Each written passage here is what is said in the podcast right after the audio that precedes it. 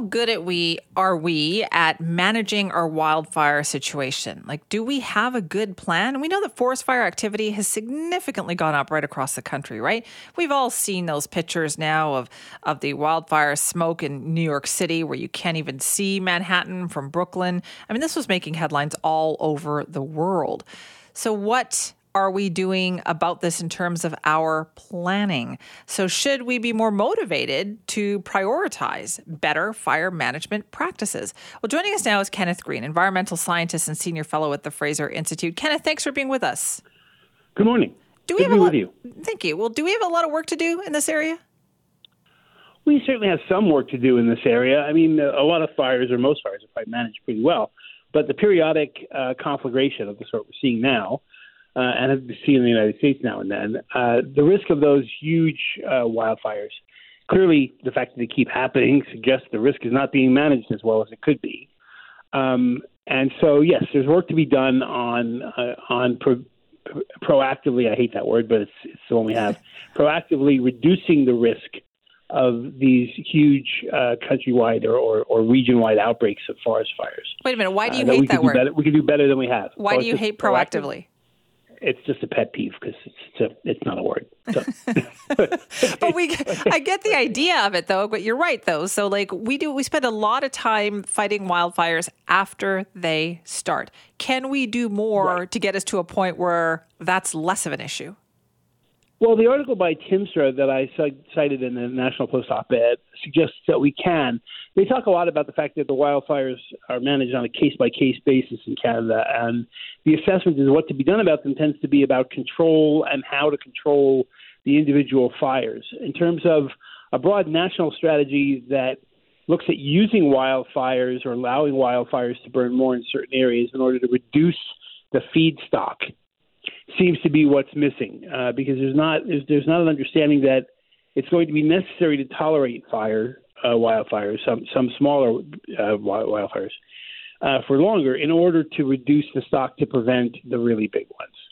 Uh, and, and I think I found their arguments pretty pretty uh, compelling, which again is why I, I cited their work in my piece. Okay, so what does it mean when we say that we have to adopt a real world, real time approach to fire risk management? Well, that's what I meant by by which is right now all of the pressure coming out of government, all of the announcements uh, coming out of government are about climate change, and climate change is increasing increasing the risk, and and the answer is always reduce greenhouse gases. Elizabeth May is ready once again, as she is every 15 minutes, to shut down all oil and gas and fossil fuel production everywhere um, as a response to these to the wildfires. Um, and Guilbeault has, Minister Guilbeault has said the same thing uh, that, that it's it's a fossil fuel thing. But real time, real world means not looking at computer models that project climate in 50 to 100 years and, and using that to base our response to wildfires happening today.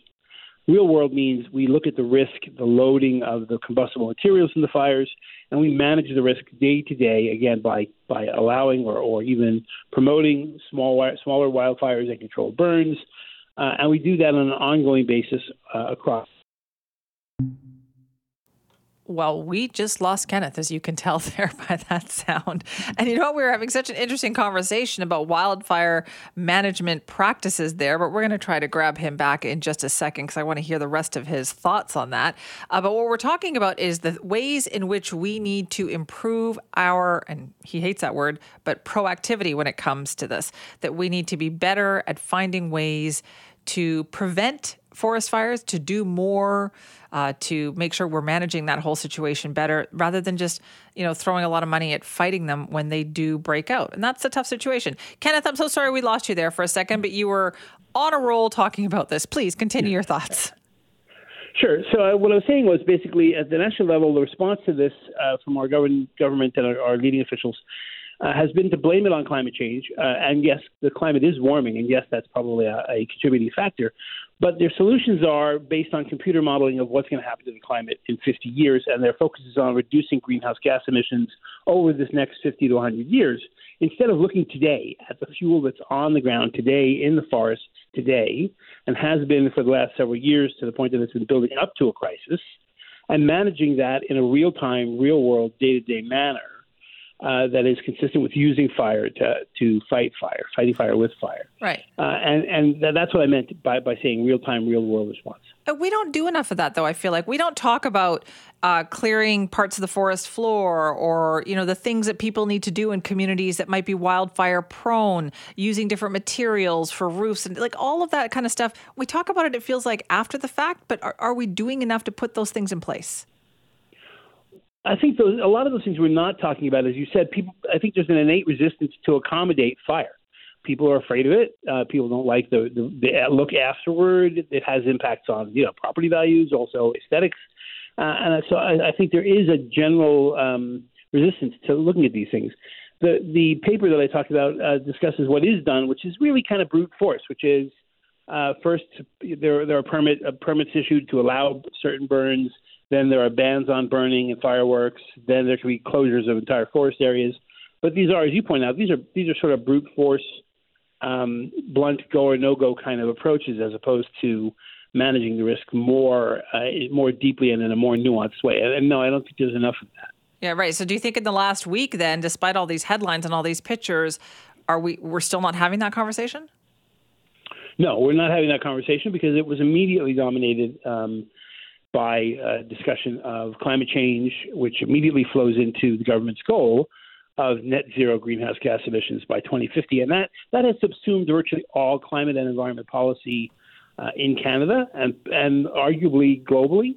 Right. Uh, and so so the conversation immediately goes to how do we control greenhouse gas emissions when when the conversation needs to be going to how do we actually control the real honest to goodness fires that are burning and how do we prevent or lower the risk of those fires happening on a regular basis or an increasing basis. Right. Yeah, but, Kenneth, um, but you, you also said it there too, is that we are part of the problem, right? Like we are part of the problem because we resist doing things uh, that might be a little challenging for us to help the situation in terms of making those choices about clearing things out and changing what we use to build our houses and that kind of stuff. Well, absolutely. I mean, the human factor, we are part of the environment. Uh, you know, unlike a, a lot of environmentalists, I think humans actually are part of the environment, and and so certainly our response to fire is part of the problem, which is do we accommodate ourselves to the fact that there will be fires, that there will be periods where there will be smoke in the air at lower levels, and we take those lower level risks to avoid huge conflagrations of the sort we're seeing now and the higher level risks attendant with the levels of smoke we're seeing. Uh, and that's a conversation that needs to happen. And, and I think I think people's risk aversion uh, in the small scale is actually compromising their, their risk aversion in the large scale. I think that's very true. Kenneth, thank you for your time. My pleasure. Anytime.